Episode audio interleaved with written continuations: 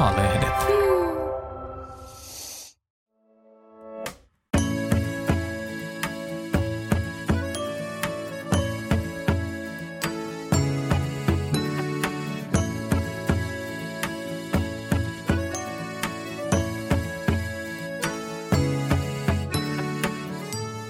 Kävipä kerran niin, että eräs parin tuhannen hengen eteläpohjalaiskylässä asuva mun tuttu, hän oli just tullut täysi-ikäiseksi, niin hän joutui tilanteeseen, että hänen täytyy hakea apteekista jälkiehkäisypilleri. Kun hän ajoi kotiinsa, jossa hän siis vielä asui vanhempiensa kanssa, niin äiti siellä kotona jo tiesi. Koska apteekin myyjä oli soittanut ja kehottanut, että otapas plikkas puhutteluun ja laita se kurihin. Tästä tapauksesta on aikaa semmoinen 30 vuotta, että ehkä tämmöistä ei enää tapahtuisi, en tiedä. Mutta itekin pienellä paikakunnalla on kasvanut, niin mä tiedän mitä se on, kun kaikki tietää kaiken. Ainakin ovat kovasti tietävinään. Jutut kiirii ja paisuu ja kertautuu valtavasti. Toki kyttämiskulttuuri pätee ihan maalla ja kaupungissa molemmissa, mutta pienellä paikkakunnalla kaikki lainausmerkeissä historialliset mokat tai toilailut, ne saattaa myös seurata ylisukupolvisesti. Pekka ja Matin kakarat ei voi ystävystyä keskenään, koska Pekalla ja Matilla oli riita siitä puimurista joskus 20 vuotta sitten. Ja Pekka ja Matin isät on saattanut hekin olla tukkanuotta sillä jostain aiheesta, jota kukaan ei enää edes muista. Mutta vaikka ei olisikaan mitään mokaa, jota pitäisi peitellä tai selvitellä viidennes polves, niin kyllä pienellä paikakunnalla asuminen se vaikuttaa aina jollain lailla yksityisyyteen. Kun joka paikassa on tuttu vastassa, maalla joutuu miettimään semmoistakin, että kehtaako vaikka sen mielialalääke tai e-pillerireseptin hakea jostakin pomon vaimon vastaanotolta. Täällä Kirsi Haapamatti, Kauhajoki, Tämä on Pienen kylän suuret suhteet podcast. Tässä sarjassa Apulehden maakuntakirjeenvaihtajat pohtivat sitä, miten ihmissuhteet tiivistyvät pienemmillä paikkakunnilla hyvässä ja pahassa. Suojaako syrjäseutujen yhteisöllisyys kolhuilta vai tuntuuko huolenpito joskus kyttäämiseltä? Tässä jaksossa tutkitaan, millaista yhteisöllisyys on pienellä paikkakunnalla. Ja onko se yhteisöllisyys yksi syy muuttaa maalle? Yhteistyötä ja avunantoa aamusta iltaa ja possujuhlat ja naapurista lainataan jauhoja ja niin edelleen. Mä oon tullut tänne Kauhajoelle kotoani Seinäjoelta vajaan tunnin ajomatkan päästä. Kauhajoki ei ole mikään pikkukylä, kylläkään, vaan 14 000 ihmisen kaupunki, mutta aivan tuossa heti keskustan kupeessa, niin hetkessä ollaan ihan keskellä kauneinta maaseutua. Nyt mä oon parkista Kauhajoen kaupungintalon edustalla. Kauhajoen varmaankin tunnetuin maamerkki on tämmöinen valtava 1500 kiloa painava rautainen kauha ihan tuossa mun edessä. Sen lahjoitti kaupungille vuonna 1977 paikalliset yrittäjät. Monet muut muistomerkit täällä on aika lailla surullisempia. Täältä Pohjanmaalta on todellakin lähetty sotaan aikanaan, mutta myös Amerikkaan paremman elämän perässä. Neljä kauhajokista nuorta miestä lähti etsimään onnean Amerikasta Titanikilla.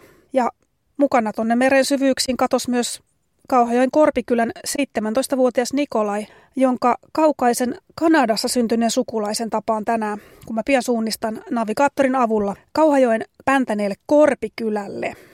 Korpikylällä tapaan tosiaan Arto Tien Ahon. Hän on Kanadassa syntynyt ja muutti Korpikylälle silloin ensimmäisenä koronakeväänä sieltä Kanadasta äitinsä kanssa. Hän asuu tällä hetkellä parin sadan metrin päässä oman isänsä synnyinkodista. Tuolta Korpikylältä mä ajelen sitten Sityyn eli Kauhajoen keskustaa ja tapaan siellä Fanni Villasen ja Essi Keskisen. He kertoo, miltä yhteisöllisyys näyttää nuorten näkökulmasta. Saako täällä olla oma itsensä vai täytyykö jotenkin itseään ja tekemisiään ja ajatuksiaan sensuroida? Kun mä ajattelen maaseudun yhteisöllisyyttä, niin mä muistelen ensimmäisenä semmoista kyläilykulttuuria, semmoisena kuin se oli voimissaan vielä ainakin 80-luvun lopulla Ylistarossa, missä mä oon kasvanut. Mä muistan elävästi tämmöisen, tämmöisen kuvan, kun meidän pihatietä keinahteli milloin kenenkin kylän ukon auto tai pappatunturi. Todellakin ilman mitään ennakkovaroitusta. Kun yllätysvieras ilmestyi siihen pihaan, niin se oli aina tosi hauskaa. Maatilan työt keskeytettiin ja tuli semmoinen tervetullut tauko. Aikuiset oli hirveän hyvällä tuulella pöytään pullaa ja kahvi tippumaan ja niin edelleen. Muistan tämmöisen äh, yhden vanhemman miehen, Jorma oli muistaakseni hänen nimi. Hän tuli mopolla ja hän kaivoi siltä tarakalta tämmöisen vanhan metsurirepu ja siellä oli aina meille Milky Way-patukoita. Ihanaa. Mä muistan myös sen, että meitä lapsia ei oikein pidetty yksilöinä. Me oltiin aina vaan jonkun sen ja sen tyttöjä tai poikia. Se liitti meihin kyllä tietynlaiset odotukset. Ja näihin kenekäs likkoja sitä ollaan kyselyihin, jota koko aika kuulin, niin mun teki aina mieli sanoa, että no en ole kenenkään, että mä oon ihan, ihan oman itseni vain. Mutta toisaalta se, että osoittautuu jonkun tytöksi tai pojaksi, niin kyllä se saattoi myös avata jonkinlaisia ovia, ainakin myöhemmin, vaikkapa kun haki kesätöitä. Mutta tämä tunnistaminen oli samalla tunnustaminen osaksi sitä yhteisöä, osaksi meidän porukkaa. Ja varmaan tämmöinen ulottuu sukupolvesta toiseen. Jos joululomalla vaikka jonkun sukulainen on juttunut autolla lumihankeen, niin kyllä se tullaan jostakin talosta vetämään raktorilla ylös, koska onhan se kumminkin Liisan vävyn lapsenlapsi esimerkiksi, vaikka ei olisi enää mitään suoraa yhteyttä tähän toilailevaan jouluturistiin. Nyt aikuisena mä huomaan, että tämmöisessä omaksi ottavassa yhteisöllisyydessä on humoristisuutta. Esimerkiksi pitkälti yli 70 miehiä kutsutaan yhä, että ne on sen ja sen poikia, vaikka heidän isät on mennyt rajantaa jo kauan sitten. Oli mun nuoruudessa pikkupaikakunnalla asumisessa ahdistaviakin piirteitä. Kotona tiedettiin jo paljon ennen bileistä paluuta, että kenet oli nähty röökillä ja kenen kanssa. Toisaalta mä uskon, että tämmöiseen seurantaan liittyy myös ajatus siitä, että maalla ollaan vielä enemmän ihmisiä toisillemme kuin kasvottomassa kaupungissa. Eli onko nämä korpimaat sitten kuitenkin näitä viimeisiä onneloita, jossa vielä tavataan ihmisiä kasvokkain ja jopa spontaanisti. Mä oon miettinyt myös sitä, että miksi näyttää siltä, että maalla on toisille ihmisille enemmän aikaa kuin kaupungeissa, vaikka työtä tehdään yhtä lailla molemmissa ja maalla se on usein vielä fyysisesti väsyttävää. Ehkä nämä vahvat naapurustosuhteet vaikuttaa myös hyvinvointiin. Yksikään ihminen ei ole saari täydellinen itsessään, kirjaili jo Hemingwaykin. Toisaalta ei se niin ylevää se yhteisöllisyys kyllä välttämättä ole. Se voi olla maalla vaan perinteinen välttämättömyys, joka tulee sen paketin mukana, halusit tai et, kestä tai häivy. Mutta vielä ennen Korpikylälle lähtöä mä käyn kyllä kumauttamassa tota jättimäistä kauhaa, koska mua kiinnostaa kuulla, minkälainen kumahdus siitä mahdollisesti kuuluu. Huh, täällä tuuleekin aika lailla täällä lakeuksilla. Kopautan nyt tätä yrittäjäkauhaa, joka painaa 1500 kiloa. Mutta ennakko-oletuksesta huolimatta tämä ei kumisekaan mitenkään hienosti. Mutta äänimaiselma täällä on kyllä noin mopot aika voimakkaasti niin kuin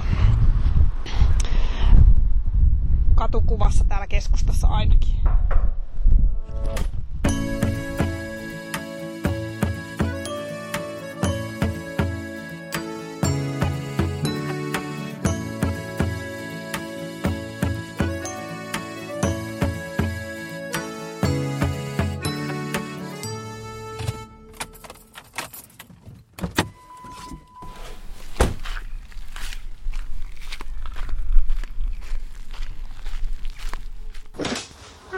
Kiitos. Moikka.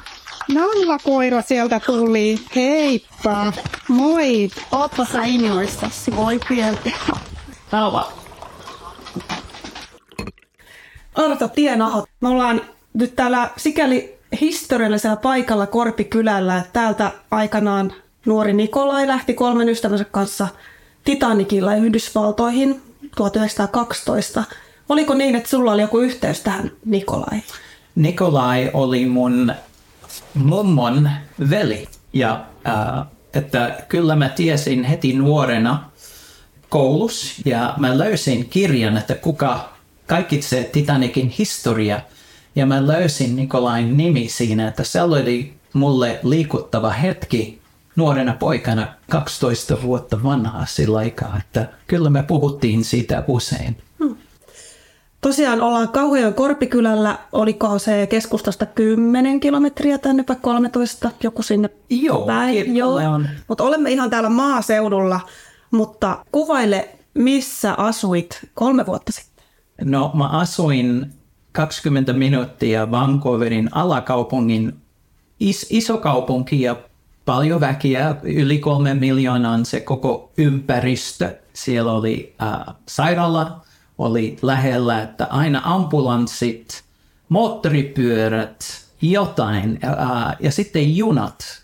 No nyt asut Korpikylällä. Tämä on erittäin rauhallinen kylä. Tässä on kyllä golfkentä tuossa vieressä, mutta hiljaisuutta varmasti riittää. Niin kerro tämä tarina, miten tänne päädyt nyt asumaan sieltä Vancouverin miljoonakaupungin hälystä. Ne asiat tapahtu aika kauan sitten, monta vuotta sitten, kun me äh, kuultiin kirkolta, suomalainen kirkko siellä Vancouverissa, että, että jos suomalaislapset on Kanadassa syntynyt, ne voi saada Suomen kansallisuus. Että se oli semmoinen kolmen vuoden ikkuna auki siinä ja meidän vanhemmat miettivät vähän, että eikö olisi aika hieno tehdä sen.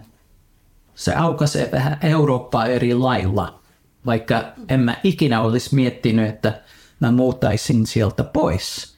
Mutta kun me mennään sitten eteenpäin siitä hetkestä, ja mun isä kuoli 2005 haimasyöpään ja semmoista. Ja mä menin äitin kanssa edes takaisin aina joskus lomalla ja se oli jo yli 80 V.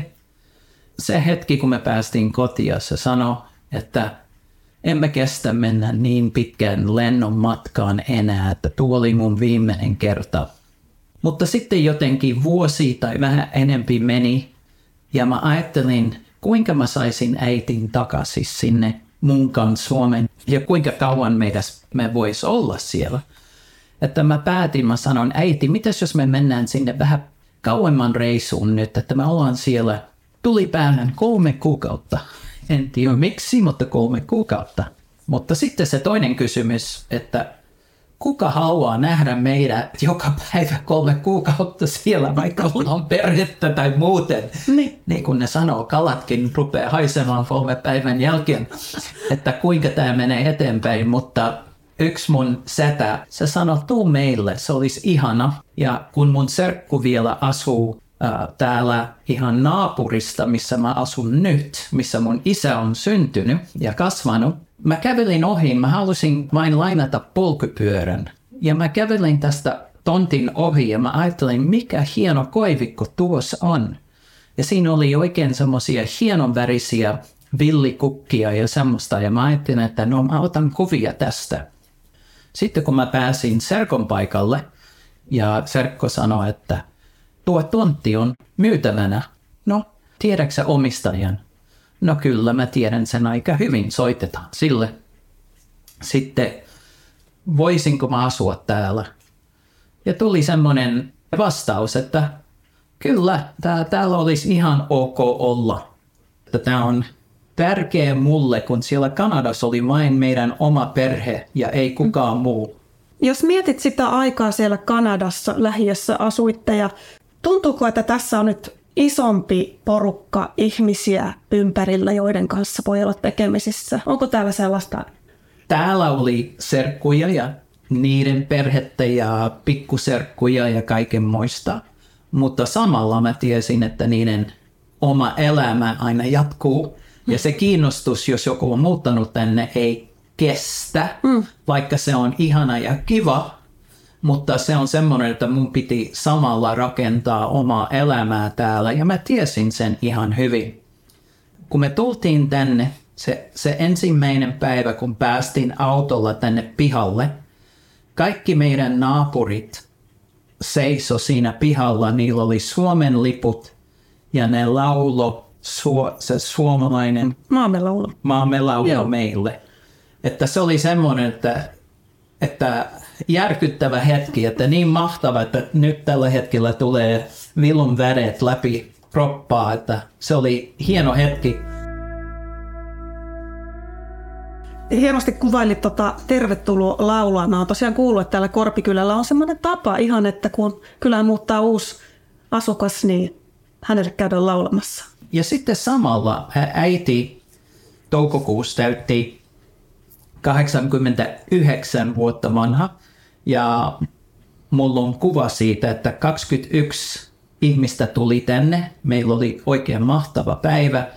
Me syötiin, juotiin kaffia siellä terassilla ja melkein kaikki ne oli vähän sukulaisia, mutta eniten naapurit täältä Korpikylästä.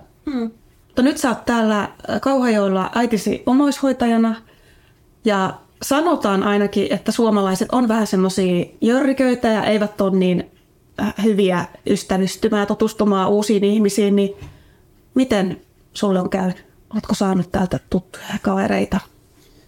Mun äiti on semmoinen, että vaikka missä me ollaan Lidlistä jossain, että äiti kyllä puhuu kaikkien kanssa.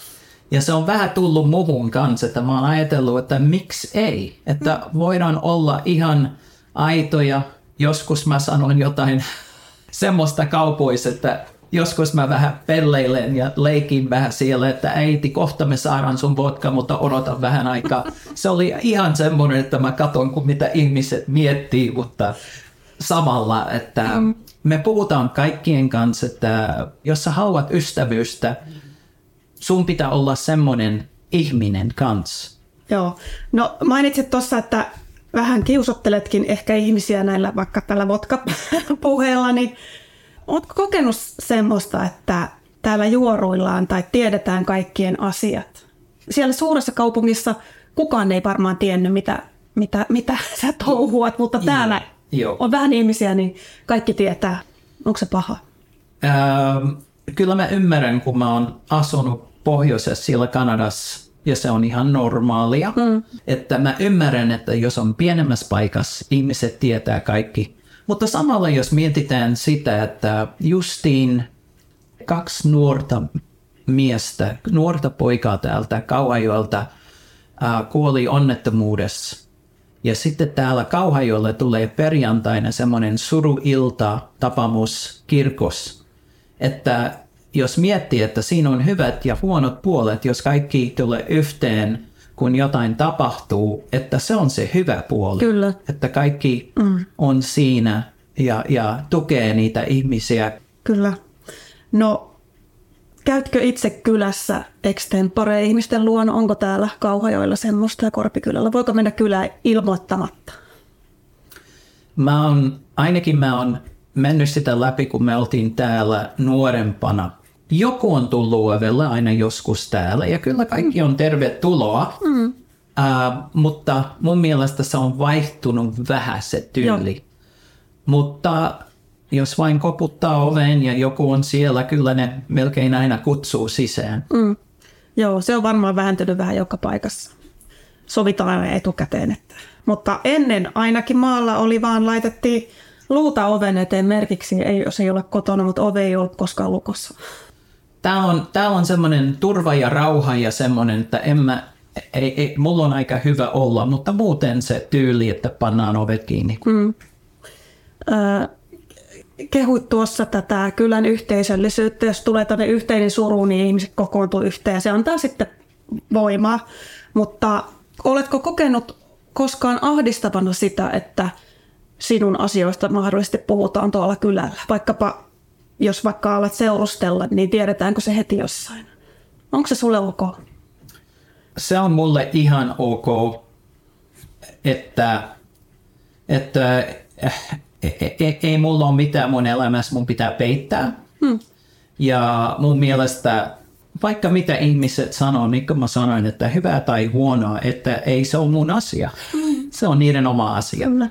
Ja, ja elämä on liian lyhyt, että en mä, en mä yhtään rupea miettimään sitä, että, että pitää olla vähän hiljempi tai ei voi puhua asioita tai sanoa toisille semmoisia salaisuutta ja muuten, mutta mun mielestä kaikki, että se on aika jännä, kuinka mun, jos vaikka kuka se on tässä maailmassa, jos me kuulutaan niiden elämän tarinoita ja mitä ne on mennyt läpi, vaikka se oli Lady Diana tai kuka vain, että ei niiden elämä ollut helppoa ja ainakin kun ne on, niin kun kaikki katsoo ja seuraa niiden elämää, että se on helpompi jotenkin elää näin, että, mm.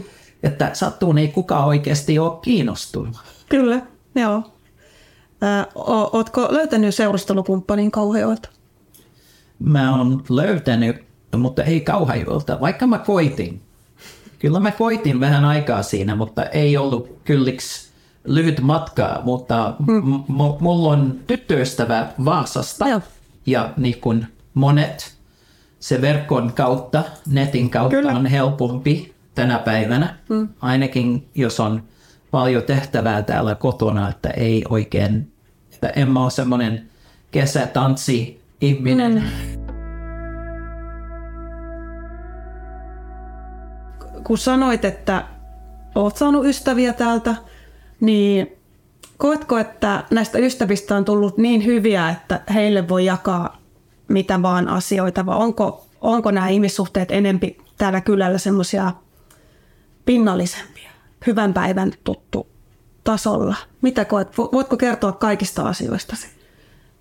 Joo, että mulla on na- naapuri tässä tien poikki, että äh, tien yli, ja mun koira ja niiden koira tappeli yksi kerta, ja mä Oi, oi. oi- oikein, mä pelkäsin, että mun koira tappaa sen, että se oli, mutta se oli mulle niin hirveä hetki, että mä hyppäsin sinne ojaan ja mä sain vähän puremaa itselle. Kun kaikki selvisi siitä, mä toin, tulin kotia ja mä menin sinne konjakkipullon kanssa ja istuin ja katoin, kuinka niiden koira voi. Puhuttiin asiat läpi, että se oli semmoinen tunne, että kaikki on ihan ok.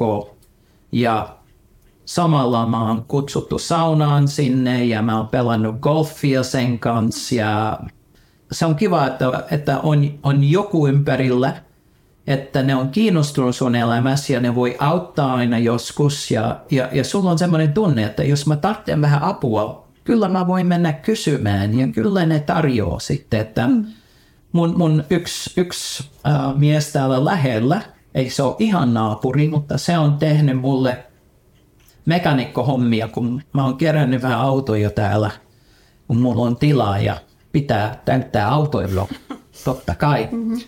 Uh, mutta se on auttanut mua, vaihdetaan öljy, tehdään kaiken moista. Sillä on lifti siellä, mahtava naapuri. Niin kuin ne sanoo, että tekee tikusta, tulitikusta asiaa, että, että jos on jotain samaa menos, että kyllä se ystävyys ää, kasvaa siitä. Mm, että ei se, ole, ei se ole aina semmoinen nopea juttu, että mm. se kehittyy vähän kerralla. Kyllä. Sinulla on nytkin Kanada-paita päällä, niin kaipaatko jotain Kanadasta? Se on semmoinen juttu, että, että mun koko elämä oli siellä. Mm. Uh, ja nyt me on, ollaan ollut täällä vähän yli kolme vuotta, mutta mun mielestä se kirja on nyt kiinni ja tämä uusi kirja täällä on nyt auki.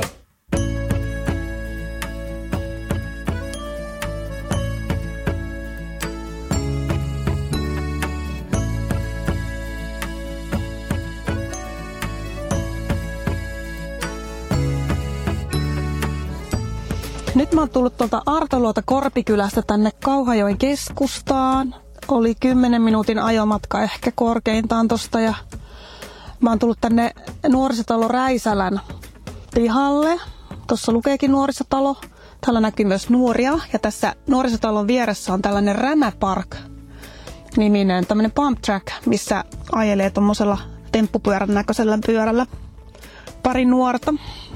Arton kokemukset tästä yhteisöllisyydestä pienellä paikkakunnalla, hän vielä asuu siellä ihan syrjäkylällä, niin ne oli tosi kiinnostavia ja tämmöisiä hirveän myönteisiä. Hän suhtautui siihen juoruiluunkin, josta vähän puhuttiin, niin sillä tavalla humoristisesti, että hän vaan löi lisää vettä myllyyn, että häntä ei ressannut se, mitä hänestä mahdollisesti puhuttiin. Mutta nyt on kyllä kiva kuulla, että mitä nämä paikkakunnan nuoret näkee tämän pikkukylän yhteisöllisyyden. Että onko ne siitä yhtä innoissaan tai osaavatko suhtautua siihen yhtä hirtehisesti kuin Arto. Että tuottaako tämä kaikki tuntee kaikki asian heille turvaa ja semmoista lämpöä, jossa on sitten nuoren hyvä, hyvä kasvaa. Näyttääkin tuolla nuorisotalon ovilla jo olevan ruuhkaa suorastaan. Mulla on täällä nyt haastattelussa kauhajokiset nuoret, eli Fanni Villanen 15 ja Essi Keskinen 16. Kertokaa vähän teidän omista elämäntilanteista. Onko niin, että Fannilla on yläkoulu päättynyt just. Joo, mulla myös. Joo, ja te menette lukioon. Kyllä. Tänne kauhean lukioon vai? Joo, mä menen kauhean lukioon. Mä en mene. Mä menen Nurmon matemaattis-luonnontieteelliseen lukioon. Mä muutan sinne Nurmoihin. Joo. Oliko tämä erikoislukio se syy siihen, että muutit vai saitko muutemaan tarpeeksi Kauhajoesta? No on saanut tarpeeksi Kauhajoesta ja mä halusin sinne lukioon, niin pystyy keskittyä niihin aine- aineisiin, mitä kiinnostaa. Mutta te olette ollut kavereita pitkä, ihan pikkulapsesta lähtien, ymmärsikö oikein? Kyllä. Te olette kotoisin pieneltä Kauhajoen sivukylältä, Äijön kylältä. Mm. Sinne on joku 10 kilometriä täältä keskustasta, oliko näin? Joo. Joo. Siellä Kyrönjoen varrella ihan maalais, maalaismaisemasta, niin öö, kertokaa, mitä Äijön kyllä tarjoaa teidän ikäisille 15-16-vuotiaille nuorille. Ihmisiä. öö, no semmoisen öö, rauhallisen asuinpaikan ja semmoisen kaikki tuntee kaikki. Siellä on aina, meillä on porukalla, on kokko aina pääsiäisenä ja siellä on nuoria sen verran, että kyllä meistä semmoinen kunnon poppo on. Ja on saanut kasvaa niin kuin samanikäisten kanssa. Meitä on minä, sitten on Fanni, sitten on Viljami, sitten on Väinö, Fannin puoliveli.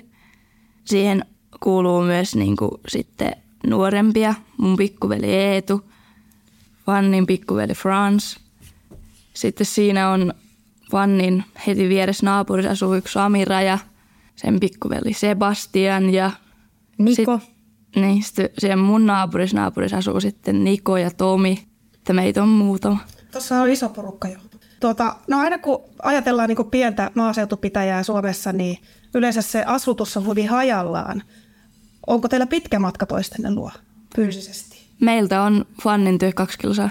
Niin, että aika lähellä. Ihan Joo, ja matka. sitten mulla, mä asun niinku siellä Äijänkylässä, niin siitä on siihen Samiran luo 200 metriä, Viljamin luo 200 metriä. Sitten siitä on just, siitä on kaksi kilsaa sitten Nikon luo ja Essin luo. No, no mitä te touhuatte siellä tällä porukalla, nyt mitä äsken luettelit? No meillä on aika hajanainen porukka, että pääasiassa, mitä me kullitaan, niin on minä, Fanni, Viljemi, Niko. Että sillä porukalla pääasiassa niin tehdään ja mennään. Että me käydään sitten Pippalos ja sitten on tota Kauhajoen kirkolla olla ja hengataan. Että ei, siinä oikein siellä, ei me oikein siellä ikinä siellä meidän kylässä olla. Mä ymmärsin, että siellä kylässäkin kumminkin jotakin yhteistä. Ymmärsikö oikein, että teillä on niin auto tai moottoriurheilu? Tai Joo. moottori- Tästä on Joo. teidän yhteinen juttu. Mitä se tarkoittaa? No niin, talvet radalla, peltoautolla. Niin sitten justiin yhden naapurin pellolle on saanut tehdä jäärada ja sitten siinä niinku saa ajaa. Ja sitten just on pojilla, niinku, onko niin, että ainakin kolmella pojalla ollut autoja näin ja sitten siellä ajellaan yhdessä. Ja te myös. Aika lailla joo. Meillä on vähän jäänyt se, ei mene enää niin paljon, että No, Essi sanoi tuossa hyvänä puolena sen, että siellä kylällä kaikki tuntee toisensa, mutta tuleeko siitä jotain niin kuin negatiivistakin fiilistä? Mietin sitä, kun mä itsekin pikkukylältä kotosin, niin joskus harmitti se, että mitä ei voinut tehdä ilman, että se tiedettiin heti kotona tai jossakin naapurissa. No kyllähän se nyt siis tietenkin, varsinkin just jossain keskustassa, niin kyllä aina nyt näkee jonkun omalta kylältä ja se tieto tulee tai silleen, en tiedä onko se mikään haittapuoli. Mm. Mutta kyllä esimerkiksi niin täällä kirkolla niin näitä muitakin kauheakin niin kyllä voi olla jotain lempinimiä mm. siitä, että on joskus tehnyt jotain tai jotain. Ää, saako siellä syrjäkylällä elää sen näköistä elämää nuori, kun haluaa, vai pitääkö esittää jotakin? ei täyttä esittää. Näin sanoo Essi, entä Fanni? Ei. Ei ainakaan tuu mieleen mitään, että olisi kokenut mitään sellaista. Mutta te olette käyneet nyt yläkouluun kuitenkin täällä Kauhajoen keskustassa, eikö? Joo, joo. ei täällä ole kuin tämä Kauhajoen keskustan Kyllä, kylästä. joo, mutta alakoulun kävitte siellä. Aronkylässä. A, Joo. Niin, joo, kyllä. No, äh, huomasitteko jotain muutosta olemisessa, kun tulitte tänne keskustaan kouluun? Olko täällä nuoret erilaisia? Pitikö jotenkin muuttaa itseään? No on se nyt eri, koska täällä on kaikki kauhean nuoret. Kaikki samanikäiset on täällä näin. Mm. Koska siellä ala oli vain sellainen murtoosa. Niin. Niin on se nyt erilaista, mutta en mä tiedä, pitikö siinä muuttaa itseään mitenkään. Mutta kyllä ihmiset oli, ihmiset oli paljon erilaisempia siellä Aron koulussa, mitä oli, kun tuli tänne keskustaan. Millä lailla on erilaisia? Vähän silleen räväkämpiä ja niin kuin voisi sanoa, että ilkeämpiä. Tai semmoisia, niin kuin että liikat voi sanoa ihan suoraan, että semmoisia ämmämäisiä, semmoisia pissiksiä. Verrattuna siihen, mitä oltiin Aros. Kun on se eri, kun on paljon pienempi, on semmoinen yhteisöllisempi, mutta sitten kun just on paljon on monta eri luokkaa samassa ikäluokassa, mm. kun just tuommoisessa pienessä koulussa on se yksi, vaikka mm. kutosluokka näin. Kyllä. Ei voi olla just yhdistetty luokkakin. Mm. Niin on se nyt ihan eri sitten. Mm. Öö, puhutaan juoruilusta, ei nyt välttämättä öö, pahassakaan, mutta joka tapauksessa jututhan leviää pienellä paikkakunnalla, koska kaikki tuntee ka- kaikki, niin juoruiletteko te itse?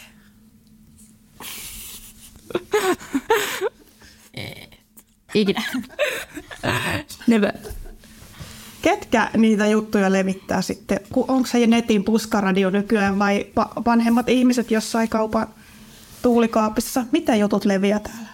Nuoret sanoo kaverille, että et ikinä tiedä mitä mä näin tai et ikinä tiedä mitä niin. mä kuulin. Ja... ja sitten voi myös lähteä sillä, että just ö, vaikka joku nuoren toisen kaverin äiti on nähnyt jotain tapahtumaa, se on kerronut lapselle ja se voi lähteä siitäkin. Mm. Että kyllä niin kuin, mä ainakin aika usein kerron äitillekin jotain mm. tota, Essi, sä oot nyt muuttamassa Nurmoon, eli Seinäjoelle, joka on kumminkin on jo isompi kaupunki. Ja mm. sanoit, että ehkä puoli leikilläsi, että oot saanut kauheassa tarpeeksi, mutta mitä sä odotat nyt sitten nuoren elämältä, kun sä muutat täältä pois? Uusia ihmisiä. Mm. Ja uusia kokemuksia. Mutta uusia ihmisiä mä haluan ympärillä. Tämä on aika lailla niin nähty paikka jo. Että menee periaatteessa motivaatio siihen, että porukka vaan juoruaa ja jauhaa paskaa ja istuu apsin pihas autossa. Hmm. Ajatteleeko sä, että isommalle paikkakunnalle muuttaminen tuo jonkinnäköisen vähän semmoisen anonyymiuden, että sitten kaikki ei tunne sua valmiiksi? Onko se, onko se mahtava tunne? Oh. Hmm. Mm, kukaan ei ole siellä puhunut musta ikinä paskaa kellekään. niin. niin kukaan ei voi olla, että mä en tykkää sitä, kun mulle sanottiin näin. Mm. Äh, voi kamala fanni, kun me nyt tässä kehuttiin, miten mahtavaa muuttaa isommalle päiväkunnalle, mutta sinä äh, opiskelet nyt sitten meitä lukioon täällä Kauhajoella, niin millä tunnelmilla? Etkö sä ole haluamassa pois vielä? No ei sitten mitään, mutta öö, mieluummin nyt jään tänne, koska voi kuitenkin asua kotona. Mm. Ja sitten on harrastukset täällä ja niin kuin paljon kuitenkin kavereita täällä, niin mm. sitten kerkeä kyllä niin kuin jatko-opiskelemaan muualle. Kyllä. Ja sitten, en mä tiedä, on se kauhean vähän semmoinen sympaattien tietyllä tavalla, koska se on niin pieni. Te olette nyt vasta 15 tai 16 ja teidän tarvit tietää, mutta mikä on fiilis nyt? Voisitteko ää, rakentaa elämänne Kauhajoelle tulevaisuudessa? Voisitteko asua siellä Äijönkylällä vaikka? Voi. Mutta en kyllä sinne ajatellut jäädä, että kyllä nyt johonkin pitää päästä Välis. muuallekin. Mm. Mutta voisin aina palata. Joo. Kyllä mä oon suunnitellut, että jos mä, mä käyn koulut, sit mä ostan mun muorin vanhan talon Aronkylästä. Muutan sinne ja jään Kauhajoelta. Ja ramppaan Seinäjoella töissä. Mahtavaa. Miksi Essi haluat jäädä Kauhajoelle? Turvallinen paikka kasvattaa lapset. Se oli kuin jostain julisteesta suorastaan. Muuta Kauhajoelle. Turvallinen paikka kasvattaa lapset. Just näin. Terveisin Essi Keskinen 16. Fanni, minkä takia sä ajattelet, että sun tulevaisuus voisi olla Kauhajoella? No, no tää on semmoinen pieni yhteisöllinen ja täällä on niinku, just tuolla sivukylällä on semmoinen vapaus olla ja tehdä ja mennä. Ja mä en todellakaan halua asua kerrostalossa tai muutenkaan keskustassa. Ja täällä on kaikki oikeastaan mitä tarvii ja ei täällä nyt kaukana niin kuin just Seinäjoellakin on kaikki mitä täältä puuttuu. Ja ainahan nyt pääsee muualle, shoppailee ja tekee kaikkea.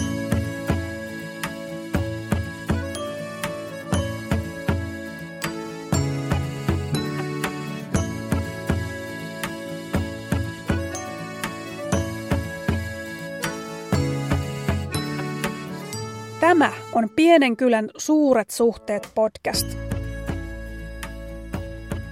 En tiedä, yrittiköhän tytöt vähän jopa liiotella syrjäkylällä kasvamisen etuja. No, ei varmaan. He vaikutti todella avoimilta nuorilta ja osas myös hienosti pohtia arkeaan ja yhteisöjään täällä. Ja vaikka toinen heistä oli jo muuttamassa muualle opiskelemaan, niin molemmilla oli selkeä visio tulevaisuudesta Kauhajoella ja vieläpä sen maaseudulla. Nuorena usein näkee ympärillään pelkkää kritisoitavaa ja moni sanoo, että täältä kun lähden en koskaan tuu takas, mutta Fanni ja Essi oli varsin tyytyväisen olos ja tämähän siis kuulosti hyvältä. Ehkä tosiaan on niin, että tiivis yhteisö, jossa kaikki tuntee toisensa, se todella antaa turvaa ja jonkinlaista selkänojaa maailman myrskyissä. On orpoa olla kasvoton kaupungissa, jos tulee vaikka jotain vastoinkäymisiä, kun kukaan ei tunne. Että sun surus on siellä täysin yhdentekevä muille, päinvastoin kuin täällä pienemmissä yhteisössä maalla. Nykyään maailma on pienempi kuin mun nuoruudessa, kun on netti ja erilaiset digiyhteisöt, ja ne voikin olla tosi tärkeitä monelle ihan ikäluokasta riippumatta. Mä olisin riemumielin ottanut semmoisen vastaan teininä. Mutta kieltämättä ajatus tämmöisestä orgaanisesta yhteisöstä on aika kiva. Tai kiva se ajatus ainakin on silloin, jos kylällä on hyvä henki ja semmoiset pahimmat riidankylväjät ja varsinkin juoruajat pysyy aisoissa. Some on muuten varmaan muuttanut tätä juoruilun tarvetta tai ihmiset jakaa niin paljon tietoja elämästä ihan itse, joten ehkä huoltoaseman kahvipöydän spekulaatioilla on lopulta aika vähän arvoa. Joka tapauksessa oli niin mukava kuulla paitsi Arton myös näiden nuorten Essi ja Fannin kokemuksia pikkukylän yhteisöllisyydestä. Yhteisöllisyys todella voi olla isokin vetovoimatekijä, kun puhutaan maallemuutosta. Ehkä maallemuutto tulee olemaan vielä isompi trendi tulevaisuudessa.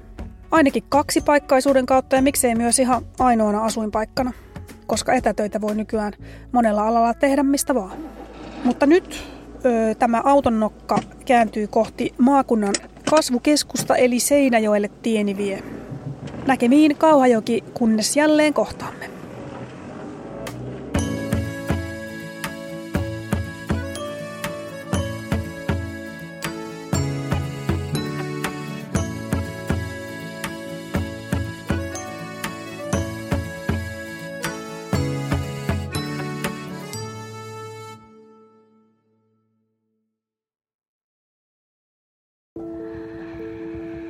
Lataa Apu 360-sovellus ja löydä pelottomat jutut ihmisistä, ilmiöistä ja maailmasta. Apu 360. Enemmän sitä, mikä kiinnostaa.